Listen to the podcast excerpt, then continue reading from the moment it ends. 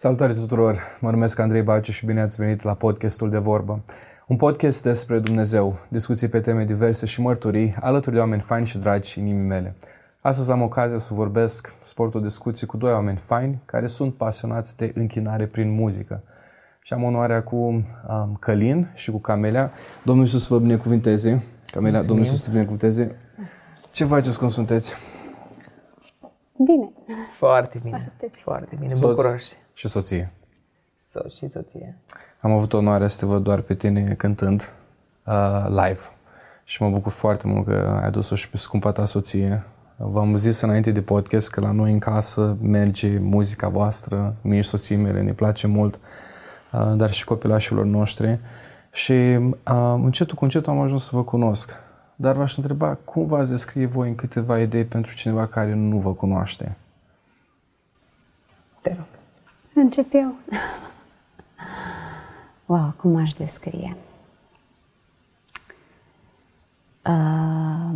De când mă știu, îl iubesc pe Dumnezeu din toată inima mea. Am fost atrasă de mică de căile Domnului. Am crescut într-o familie de credincioși și am fost la biserică de mică. Dar Dumnezeu m-a atras la El uh, într-un mod personal și intim și uh, n-am foarte multe pasiuni în viață. Uh, una dintre ele clar este muzica, mai nou compoziția. Wow. Și nu știu. Uh, acum în viața noastră este un capitol în care ne punem la dispoziția Domnului și este unul dintre cele mai satisfăcătoare lucruri care le-am trăit până acum. Uh, e un nou sezon pentru noi și îmi găsesc multă plăcere în el. Nu știu, nu știu cum să vă descriu, nu știu ce să zic. Îți spun o chestie despre tine care mi se mai și mi se pare tare. Aveți doi copilași. Și o să vorbim despre mai târziu. De ce? Pentru că sunt un miracol de la Dumnezeu. Da. Calin, tu cum te descrie? Um, cred că cel puțin asta aș vrea. Să, să mă știe oamenii ca un om îndrăgostit de Dumnezeu, hmm. uh, un om îndrăgostit de Cuvântul Lui. Uh, e printre cele mai mari pasiuni care le am. Să petrec timp cu Domnul, să petrec timp cu familia și apoi toate celelalte care curg din asta, nici de cum nu m-aș descrie prin ceea ce fac, pentru că eu cred că noi suntem definiți de cine suntem mai mult decât ceea ce facem și, și de asta nu m-aș descrie atât de tehnic cât aș putea să spun că îmi place să cred că sunt un ucenic al lui Hristos și prin asta uh, definește ideea de, de a fi învățabil, uh, mereu deschis, să cresc și să ajungem mai mult ca și să, fim, să semănăm tot mai mult cu Hristos. Până la urmă, asta e scopul oricărui creștin, cred eu, care, care așa, că, așa, m așa mi-ar place să mă descriu și așa mi-ar plăcea ca oamenii să zică, mă, că mă uit la omul ăsta, asta văd. Da, e, um, Dumnezeu ne dă la fiecare dintre noi daruri. La unii le-a dat o voce frumoasă, pe alții au făcut, uh, i-au făcut artiști, pe alții doctori. Uh, ce am remarcat la voi și aici îl apreciez pe Dumnezeu, vă dat două voci frumoase. Mm. Uh, interacțiunea mea cu voi a fost indirectă. Am văzut că nu sunteți vedete și că sunteți niște oameni simpli. Oh, da. Și chiar povesteam din chinare la început prin muzică. Uh, se schimbă atmosfera într-un loc când aduci prezența lui Dumnezeu și îl pui pe el în, uh, mm. în centrul atenției. Și înainte de a vorbi despre muzică, despre uh, închinare, aș întreba cum v-ați cunoscut voi aveți acum lucruri în comun. Care e da. povestea voastră? Pot să spun că eram student mm. și eram parte dintr-un grup foarte înflăcărat pe Dumnezeu. Eram la, la o biserică de aici, din Cluj. Eram niște tineri care, care îl căutam pe Dumnezeu. Chiar petreceam ore în șir în rugăciune. Eram proaspăt întors la Domnul. Și uh, pe fondul respectiv Eram la o seară de, de rugăciune, se pregătea o evangelizare și ne strânsese cu un grup de tineri să ne rugăm pentru seara respectivă. Și uh, Dumnezeu așa a făcut că eu am condus întâlnirea și țin minte că, na, ca de obicei, cumva când conduci întâlnirea, probabil tu știi despre ce e vorba, câteodată trebuie să zici, ok, hai să ne rugăm, cumva tragi un pic de oameni. Oamenii până încep să se roage, durează puțin. Însă era acolo o persoană în mica congregație de acolo, era viitoarea mea soție, eu nu o cunoșteam, Uh, și ea era extrem de pasionată, extrem de înflăcărată, ea din ea nu avea nevoie de niciun îndemn, ea era cu ochii închiși, ea se ruga din toată inima ei și toată fizionomia exprima. Și țin minte, țin minte că eram acolo și mă gândeam, Doamne, un om, cu un om de genul mi-ar plăcea să petrec tot restul vieții, neștiind că ea va fi, de literalmente am zis, un om de genul aș vrea să am eu. Și apoi povestea din partea ta, dacă vrei să zici. Da, a, atunci a fost prima dată când ne-am văzut, ne-am întâlnit și eu venisem la întâlnirea respectivă pentru prima dată și același lucru am zis în inima mea despre Călin. Cred că Dumnezeu le-a orchestrat într-un final și înțeleg asta acum. Am zis, Doamne, un om ca el. Nu, n-am îndrăznit și nu eram genul să zic dă sau cu tare să fie, dar am spus un om ca el. Și țin minte că una dintre rugăciunile mele era, Doamne, vreau un, un om lângă mine cu care să mă căs- căsătoresc, care îl iubește pe Domnul mai mult decât îl iubesc eu. Mm. Și nu era o aroganță, era crezând că eu îl iubesc foarte tare, era la ideea, vreau unul și mai pasionat, care să mă tragă în mm. sus, care să mă tragă mai departe. Și Dumnezeu mi l-a dat pe călin. Mm. Ce, ce ai remarcat atunci când ai văzut uh, pe el ca o primă interacțiune? Uh, el se întorsese de curând la da. Domnul și era foarte înflăcărat. Era în dragostea din tâi. Mm. Era totul despre Domnul. Era absorbit prin toți porii lui. Mm. Numai Domnul ieșea și era foarte atractiv. Oamenii care sunt drăgostiți de Domnul sunt foarte atractivi. Mm. Și nu degeaba Dumnezeu zice să ne întoarcem la dragostea din Foarte tâi, fain. Mm-hmm. Pentru că locul ăla îi extraordinar. Ăla, eu zic că atrage mult și pe alții mm. să, uh, să-și dorească să aibă ceea ce ai tu. Da, am vrut să zic o glumă, nu știu dacă e potrivită. Zici, spune. Știi, genul ăla, vine omul și zice, wow, nu știu ce ai băut, dar dați-mi și mie ce-o băut el. Da, da, da, da. da. Ca idee, adevărat, nu știu ce se întâmplă cu tine, dar vreau și eu. Da. Și asta am văzut. Asta am văzut mm. la el. Și la scurt timp după asta ne-am trezit amândoi la o școală biblică, ca fiind studenți la școala respectivă, așa că a început interacțiunea, ceea ce am remarcat că era aceeași pasiune care am văzusem atunci la rugăciune era în continuare și dacă la rugăciune am văzut-o înflăcărată, nu la închinare, am fost uh, cucerit total când am văzut ce, ce inimă de închinător a pus Domnul în ea și pasiune pentru el. Și uh, pe fondul respectiv, fiind la aceeași școală, am început să mergem în misiune împreună și într-una dintre misiuni, țin minte la Motru, am mers, am mers împreună și atunci am petrecut mult timp în povești și în discuții și ne-am dat seama că avem extrem de multe lucruri în comun long story short, una mai târziu deja eram căsătorit și Ce atunci fain. a început povestea noastră în 2006. Ce fain! Și bineînțeles, uh, atunci ați fluturi în stomac, totul e frumos, așa ați dori să aveți copilași. Dar care e povestea cu copiii voștri? Vrei să zici tu? Primii doi ani nu ne-am dorit neapărat să avem copilași așa repede. Am vrut să avem doi ani numai pentru noi, mergeam peste tot împreună, slujam, aveam o libertate de care am vrut să ne bucurăm. Și după doi ani am zis, ok, cred că e timpul, nu vreau să așteptăm pentru alte lucruri financiare să, să ajungă într-un loc care ne-ar fi permis locul, lucrul respectiv. Eram tot prin chirii, dar am zis, cred că e timpul să avem copilași. Și copilașii nu veneau și treceau lunile și treceau anii.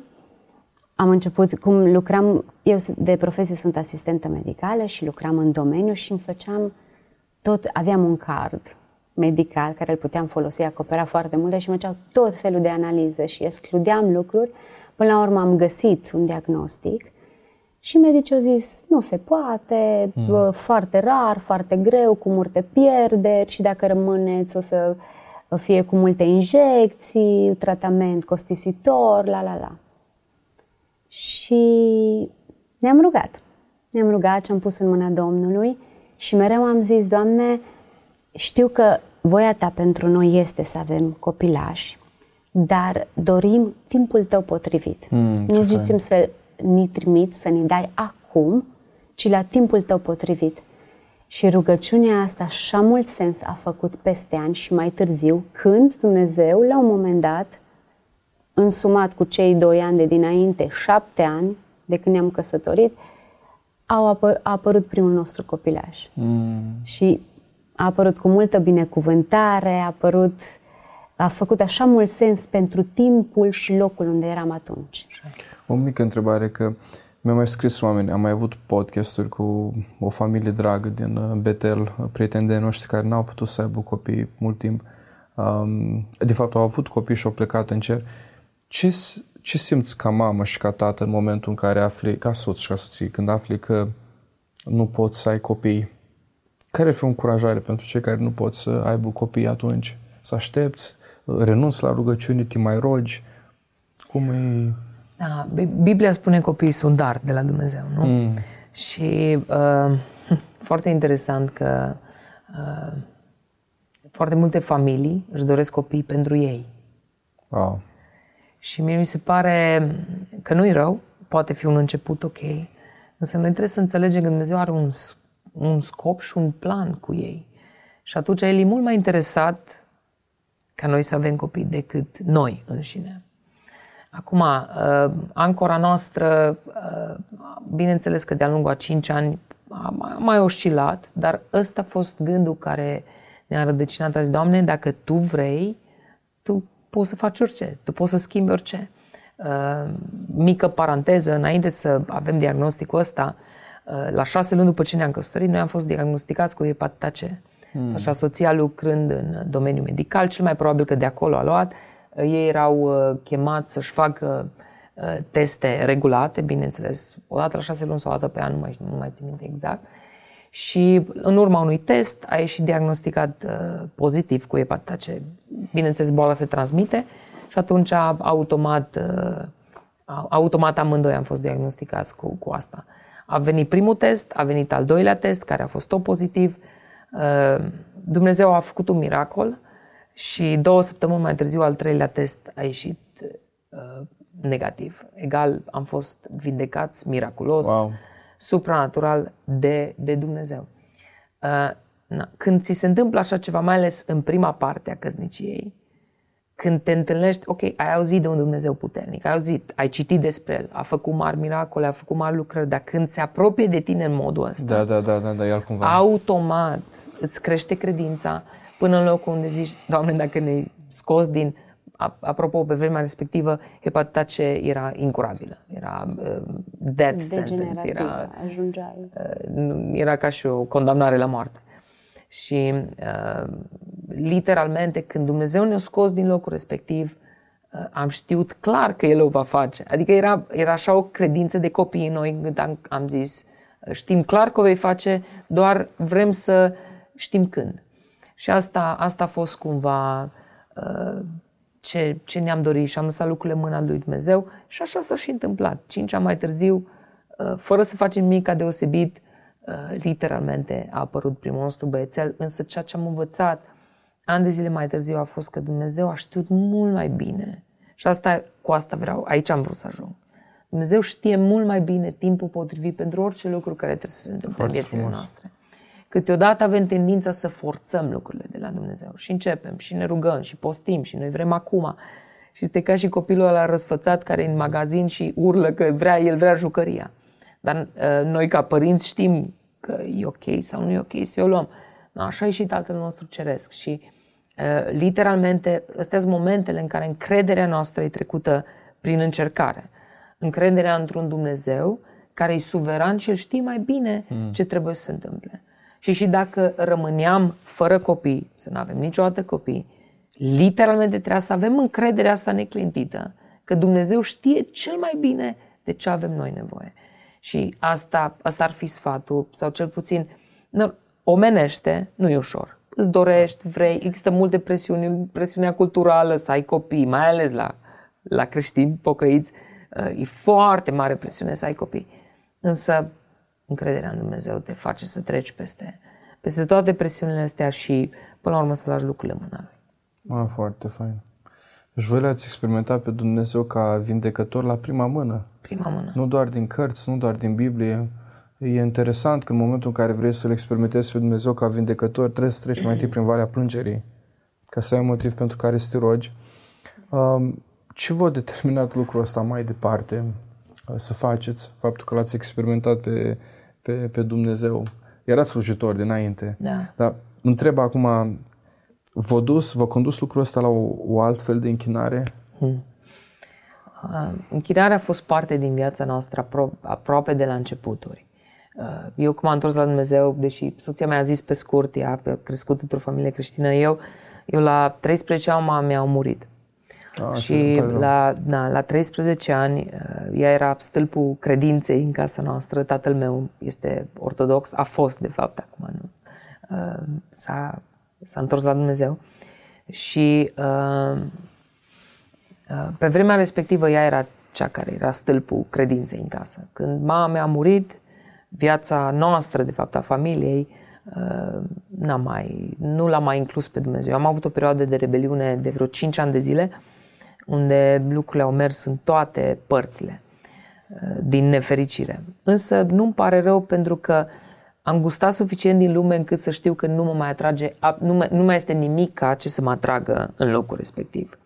Sunt mulți creștini care, din păcate, nu uh, cumva se gândesc, oare cum îi, oare, oare cum îi? Well, lumea nu are absolut nimic atractiv să-ți ofere decât la început. La început totul pare absolut grozav și după aceea, cum ai spus, plătești cu vârf și îndesat. Întoarcerea mea la Domnul a fost extrem de radicală, literalmente de la o zi la alta.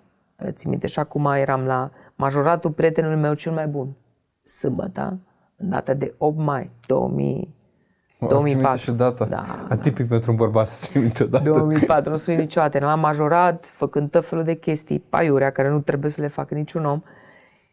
Și seara respectivă am întâlnit cu un fost prieten care era prieten de chefuri cu noi și mi-a spus, nu vrei să vii la o seară de rugăciune? Prietenul și de la chefuri. Prietenul de la chefuri. Ma. Fostul prieten la chefuri. El între timp se întorsese la Dumnezeu. Și m-am uitat așa la el și am zis, da, ceva din mine o zis da fără să gândesc. Mă, nici cum mă duc eu, eram și un pic sub stare de ebrietate, dacă îi să fiu sincer. Și în seara aia l-am întâlnit pe Dumnezeu.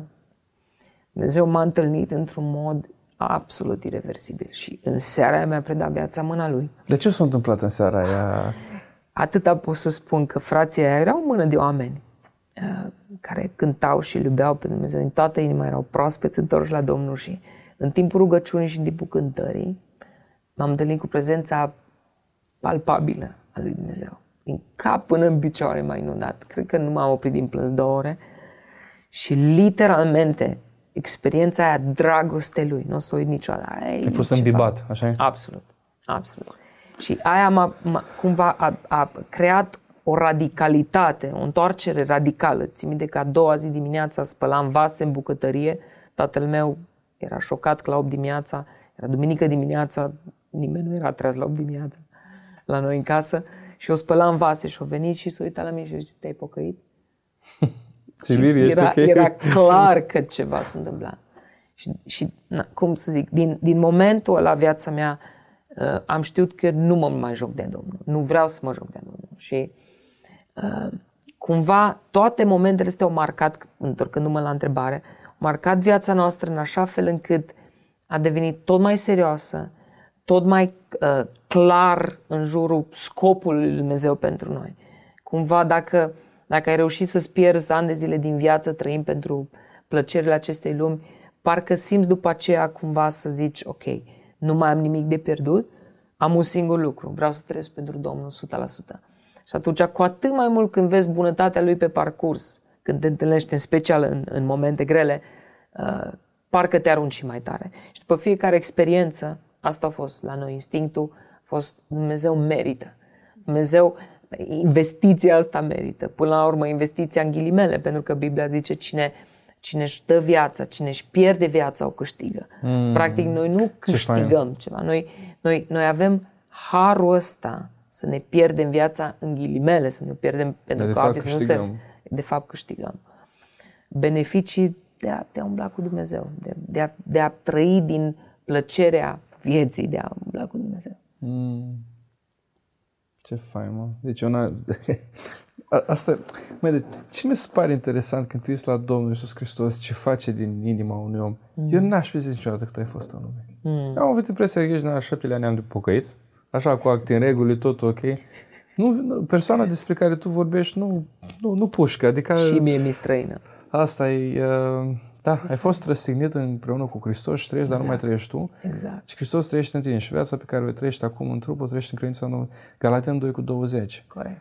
Și acum sunteți închinători. Mm. Hai să definim așa puțin pentru cineva cu cum ai ești închinător. Ce înseamnă de fapt un închinător? Deci închinător nu e egal vedetă, nu e egal performer. Da?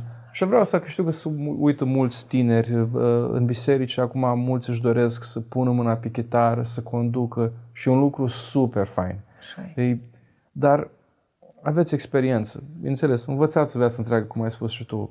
Ce e la un închinător?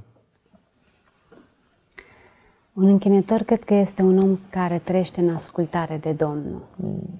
Și de multe ori spunem că închinarea nu se desfășoară doar în public, în congregație, cu oameni cu care te strângi și cânți. Închinarea este viața de zi cu zi.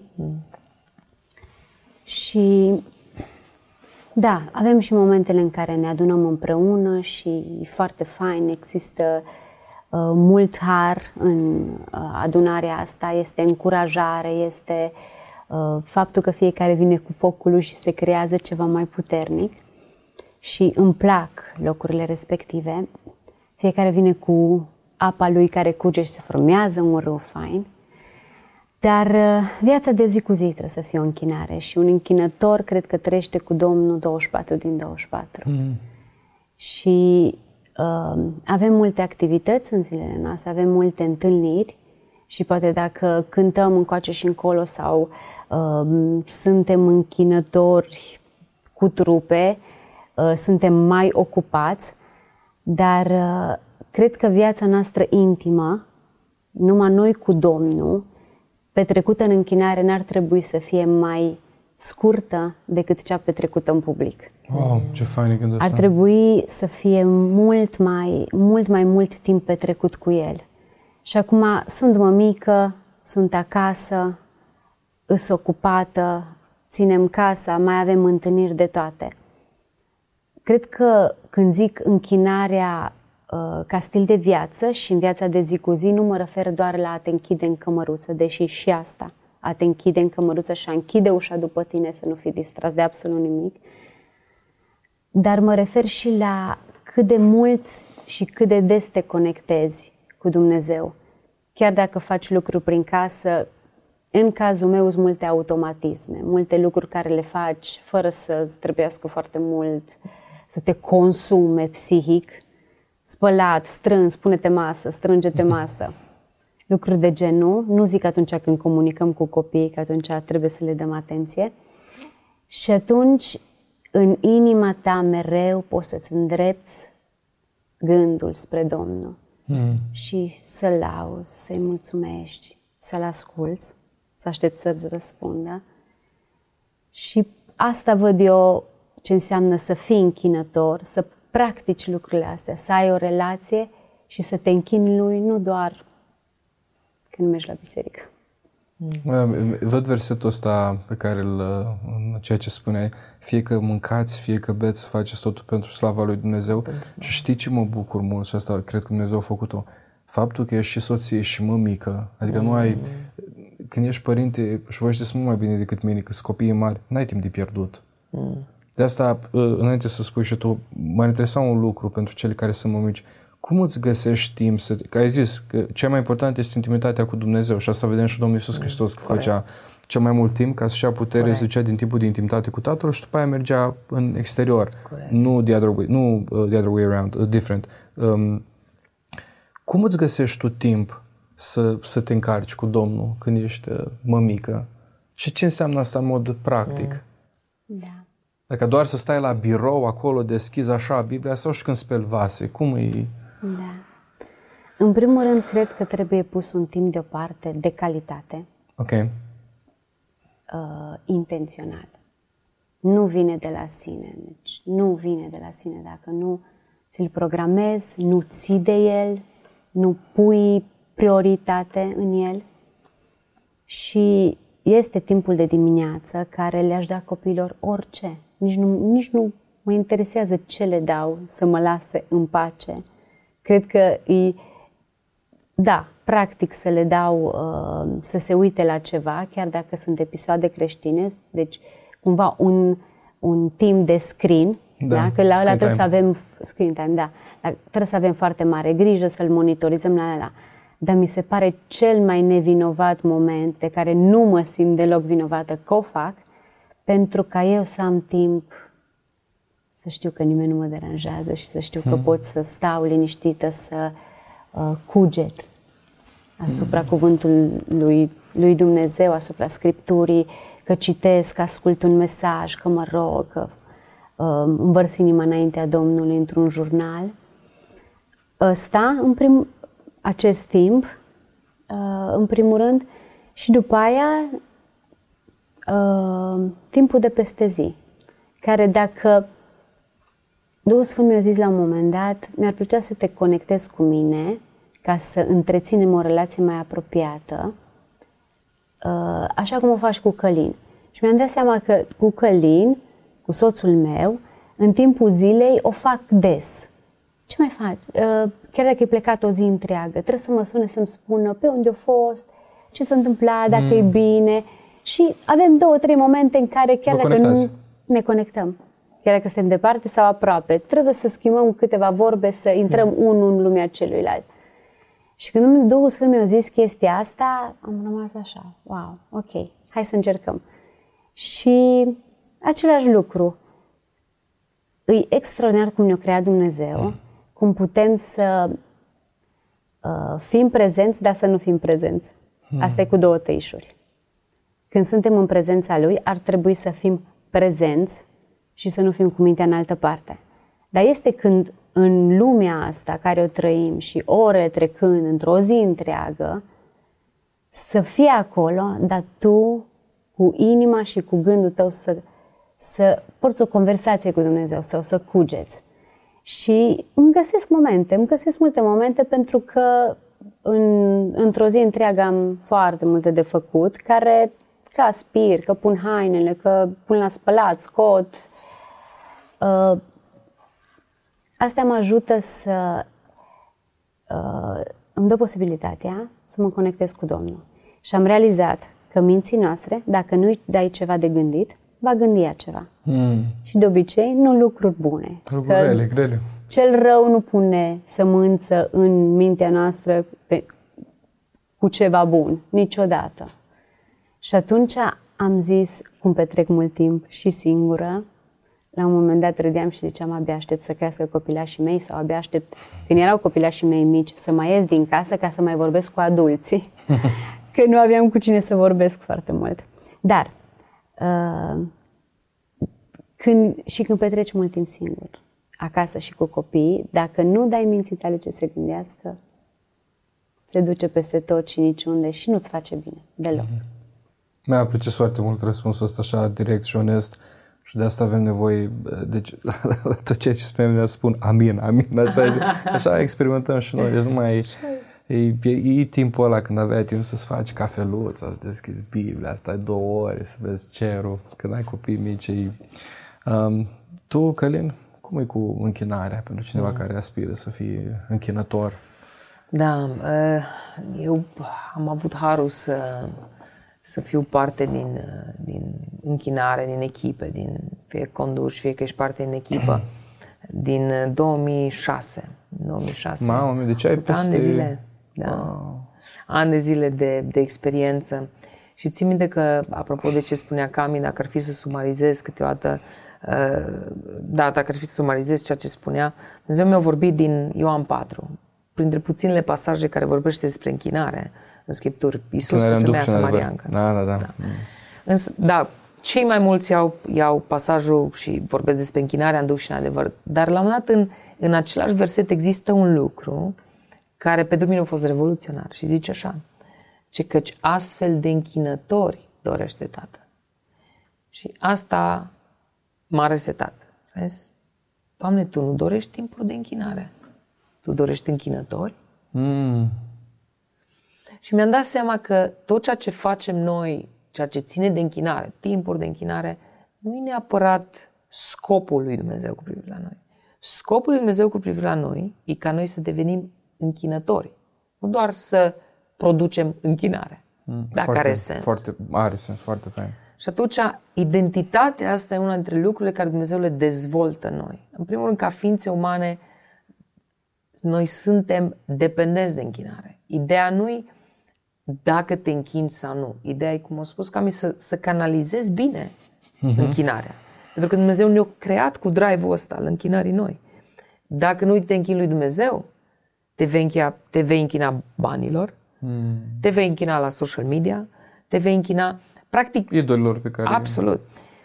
În special pentru mine, pentru mine, ca să simplific foarte mult lucrurile, închinarea are de face cu atenție.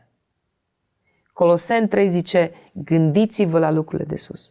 Umblați după lucrurile de sus.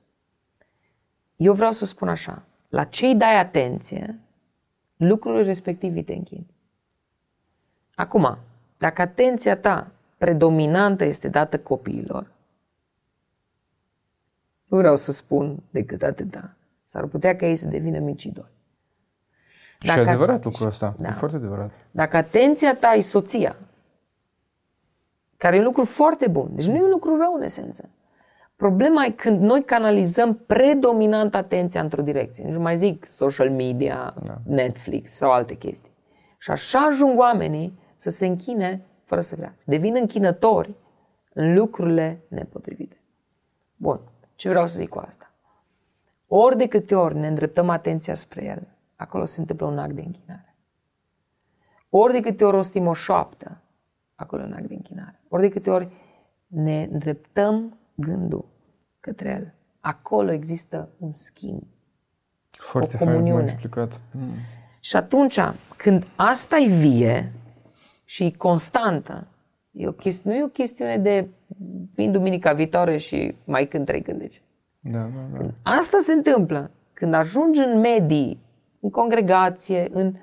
Păi, tu deja o porți în tine. Tu dai din elanul tău, Absolut. practic, ceea ce e... Uh... Absolut. Și atunci asta își spune, apropo de... Poate că ăsta a fost unul dintre cele mai profunde lucruri care le-am învățat.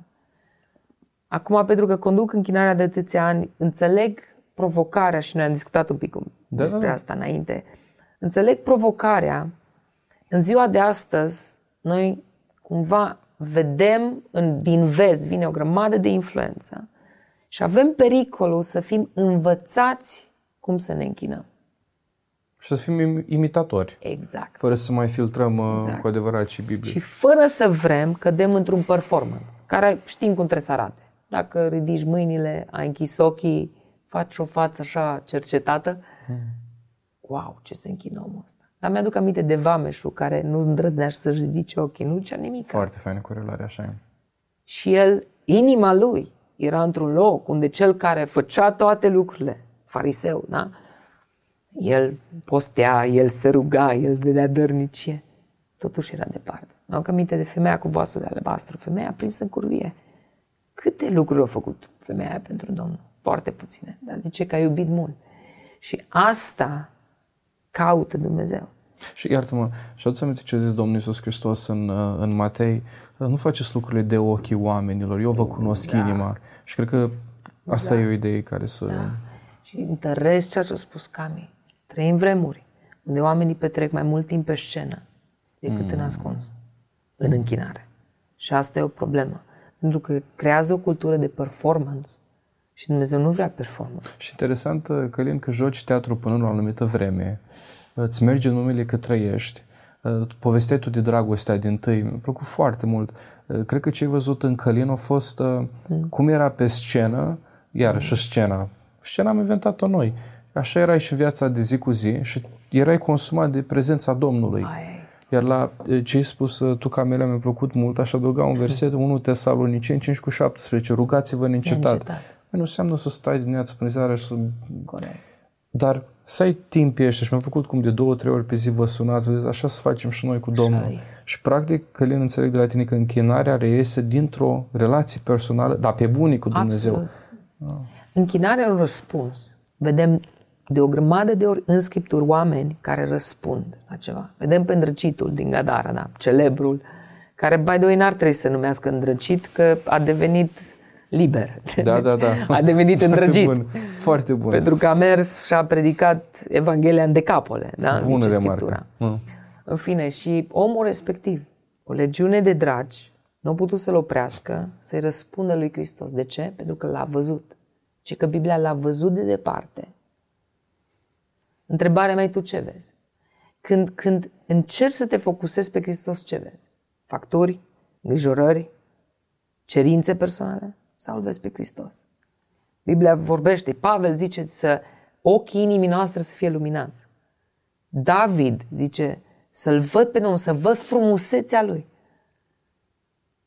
Hai să spun așa, când tu vezi frumusețea lui, n-ai cum să nu răspunzi în închinare. Mm. Închinarea e un răspuns la ceea ce vedem, la ceea ce știm, la ceea... A, asta e închinarea noastră, e un răspuns. Nu-i actul nostru, acum mă chinui, Doamne, uită-te ce tare mă închin acum. Nu, nu are de face cu aia. E forțare, nu e natural. Absolut, Nu-i... absolut. Și de asta trăim în cultura asta performanțului și oamenii ne învață cum trebuie să arătăm, ce trebuie să facem ca închinarea să fie primită. Eu spun așa, dacă ai o relație vie cu el, Da.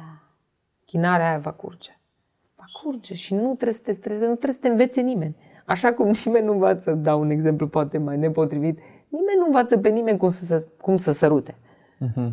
Dar E nu, natural, exemplu e foarte noi. Bun. E E, foarte o, bun. e intimitate. Da, da, Curge natural. Când iubești, asta faci. Când iubești, te închini.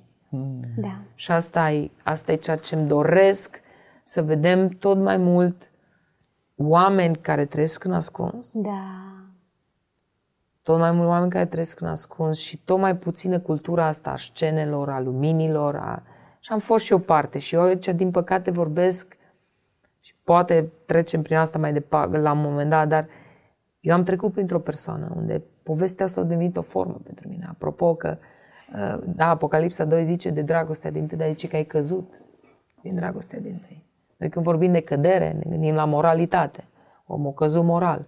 Omul Am pus de mare au și început asta, să da, așa înjure, e. au început. Dar Biblia, când vorbește de cădere, vorbește despre dragostea din tâi. În uh, Apocalipsa, Ce da. uită-te de unde ai căzut. Apocalipsa 2, bisericii din Efes. Da. Și întoarce-te. Și că dacă nu te pocăiești, ți se va lua sfetnicul. Asta e o imagine a Duhului Sfânt, a relației tale cu Duhul Sfânt. Hmm. David zice, au, pe David l-a durut că a căzut. Uite, Dar nu David l-a a fost durut. un închinător. Corect. Da. Durerea lui cea mai mare. O vedem în Psalmul Clorănit pe 51. Dumnezeu. Zice, nu lua de la mine Duhul tău, cel Sfânt. Aia a fost durerea lui. Că ea părtășia. Și asta, asta e cumva, asta e ceea ce... Chiar să vă îți povesteam că vinerea asta când ai condus închinarea la tineret, ce a fost uh, atmosfera aia îmbibată în, uh, în intimitate cu Dumnezeu în care mi-ai zis că ai avut 10, 10 cântece programate și de 10 câte ați cântat două și restul a- acolo în spat, imediat. Cum ai ajuns la, perfor- cum ai ajuns la performanța asta? În primul rând trebuie să moară frica de oameni. Pentru orice lider de închinare e terifiant să fie în față la 20 de oameni, să încearcă să facă ceva. După ani de zile, Controlul, să Da. nu știi ce urmează. Da. ani de zile uh, am trăit într-o eră a playlistului, a facem Track-urilor. asta, facem asta. Trecurile nu zrele, să nu mă înțelegeți greșit. Dar ani de zile am trăit în asta și ceream lui Dumnezeu să binecuvinteze asta. Și nu e rău. Eu cred că Dumnezeu binecuvintează E asta. bine și programa, da, nu Dar pentru mine, cea mai mare resetare eu am avut în ultimii 4-5 ani cu privire la închinare și Dumnezeu a început să, să, să adauge revelație. Pentru că am zis, Doamne, dacă asta e tot, ceva îmi scapă. Pentru că cel mai bun mod de a evalua închinarea e când ne uităm în Scripturi. Și când ne uităm în Apocalipsa 4 și 5, acolo se descrie ce se întâmplă în ceruri. Și noi ne rugăm, noi suntem chemați precum în ceruri, așa și pe pământ. Mm. Și dacă vrem să învățăm de la cineva, ar fi bine să învățăm de la făpturile la vin din ceruri, care îi cântă neîncetat. În fine, asta e ca o mică paranteză. Și pentru mine cea mai mare revelație am avut-o când am înțeles, mi-am înțeles rolul de lider de închinare. Care e rolul unui lider de închinare? Și aici, aici am vrut să ajung. Și mi s-a deschis printr-o imagine care pentru mine are mare sens. Eu am, eu am studiat muzica, am făcut conservator, am terminat conservatorul la vioară și am fost parte din orchestre. Și am cântat mult timp în orchestre, chiar și cu filarmonica și cu opera, în fine. Și Duhul Sfânt mi-a spus așa, uite-te la dirijor. Și am zis, ok. Bun, mă uit la dirijor. Ok, gata, am înțeles. Eu sunt dirijorul ca lider de închinare. Cu alte cuvinte, eu angrenez orchestra. A zis, nu, nu, nu, tu ești bagheta. Mm. Mama mea, ce... n-am mai auzit asta până acum. Și pentru mine aia a fost extrem de revelator pentru că mi-am dat seama așa. Fiind în orchestră și cântând ani de zile, mm. niciodată nu m-am uitat în ochii dirijorului să ne conducă. Mm. Punctul nostru de contact, noi cei din orchestră, era cu bagheta. Foarte interesant. Dacă bagheta mișca tare, orchestra creștea, da? Dacă bagheta mișca încet, toată lumea cânta piano. Noi, liderii de închinare, suntem bagheta respectivă. Acum, problema este, întrebarea este, e bagheta conectată la mâna dirijorului? Mm. Și aici dirijorul e Duhul Sfânt. Foarte fain, e foarte fain analogia. Duhul Sfânt e dirijorul. Dacă el mișcă, miști, cea mai mare problemă e când ne mișcăm noi singuri. Când bagheta dă și ea, ea știe mai bine decât dirijorul. Știi când era Tom și Jerry, era... Exact. deci știți faimos episod cu el, se da, duce da, și la un dat începe să ia... Da. Absolut și uh, asta e cea mai mare provocare a noastră, a liderilor de închinare, de a preda controlul hmm. da.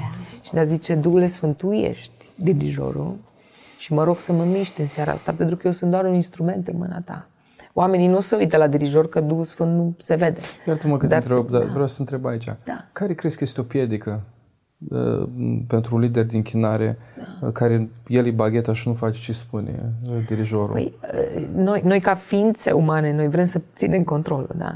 Asta e, asta e natura noastră, de a, de a controla. În primul rând, ești pe scenă cu șase muzicieni, în fața la 100 de oameni, 200, 500, mai e și live stream-ul și așa mai da, departe da, da. și nu vrei să te faci de râs. Tu n-ai repetat piesele alea, te gândești dacă nu iese nimica. Însă eu vreau să spun așa, foarte interesant, când mă gândesc la bunicul meu, bunicul meu a fost un om simplu, baptist, patru clase, nu știa să citească mult. Dar îmi povestea cu drag cum mergeau 10-20 de kilometri pe jos prin păduri, să fie împreună cu frații. Mama. Și întrebarea mea e, cum se face că oamenii ăia, care n-aveau sunet, n-aveau un sfert din lucrurile care le avem noi astăzi, erau atât de flăcărați să fie împreună și să facă un program. Oare cum arătau programele noastre? Și cum arată programele, din, programele lor și cum arată programele noastre? Pentru că noi astăzi, cu toată tehnologia, ne chinuim să aducem pe oameni și oamenii nu vin. Oamenii stau acasă comos. Și eu cred așa, am devenit profesioniști să facem programe fără să fim dependenți de Duhul Sfânt. Și mi-aduc aminte mm. și întrebam pe bunicul, bunicule, cum se întâmplau?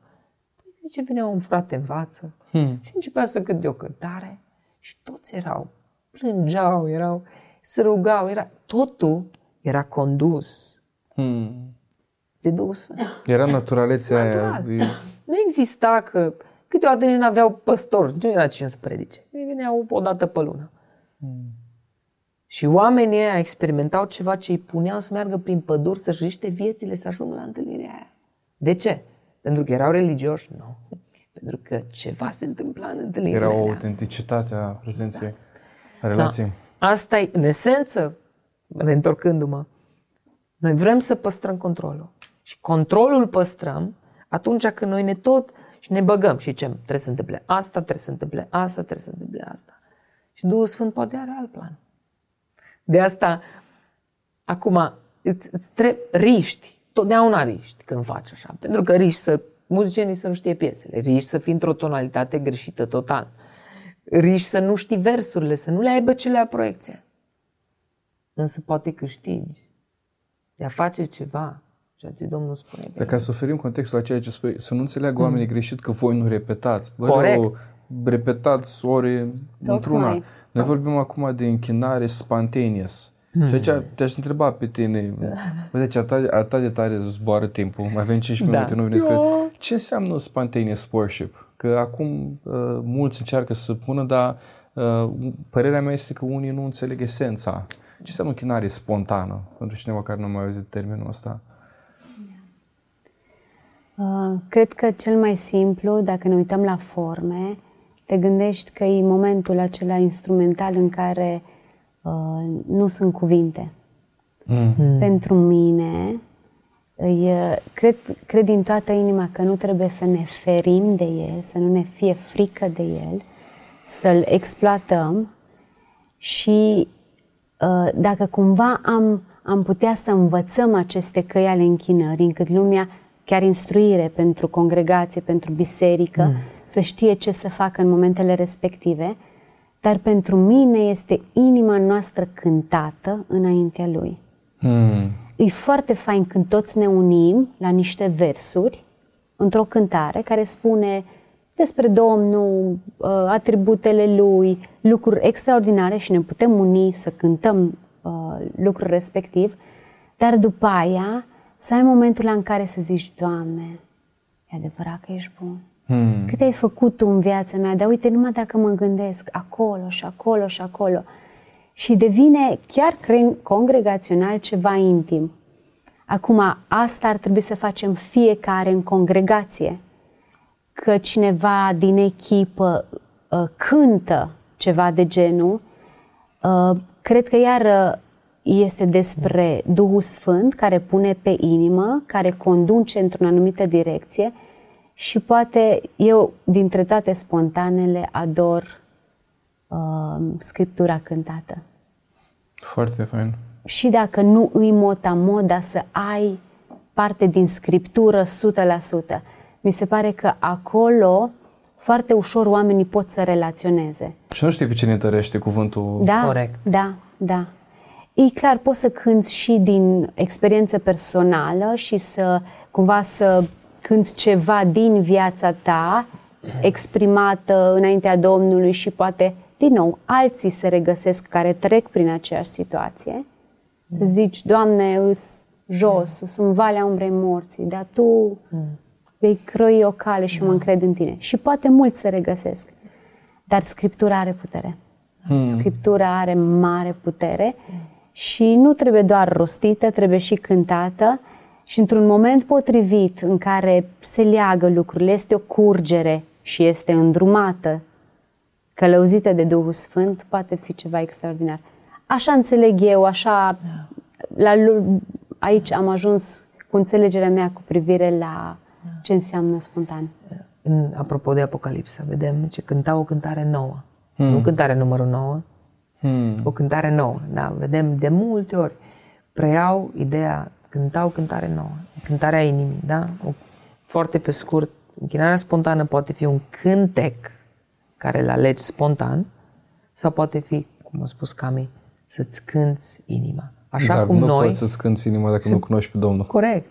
Așa cum noi suntem învățați să nu citim rugăciunile. Suntem învățați Da. să ne rugăm din inimă. Da. Hmm. Ceeași chestie poate să fie sub formă de cântare. Și Biblia vorbește despre cântare nouă, despre hmm. cântare duhovnicească. Asta e. Mai mulțumesc foarte mult. Vreau să Mare pun o ultimă întrebare și aici fiecare are câte un minut. Asta e întrebarea fiecărui podcast. Când se termină totul, muzică, închinare și ați răspuns foarte fain. De ce Isus?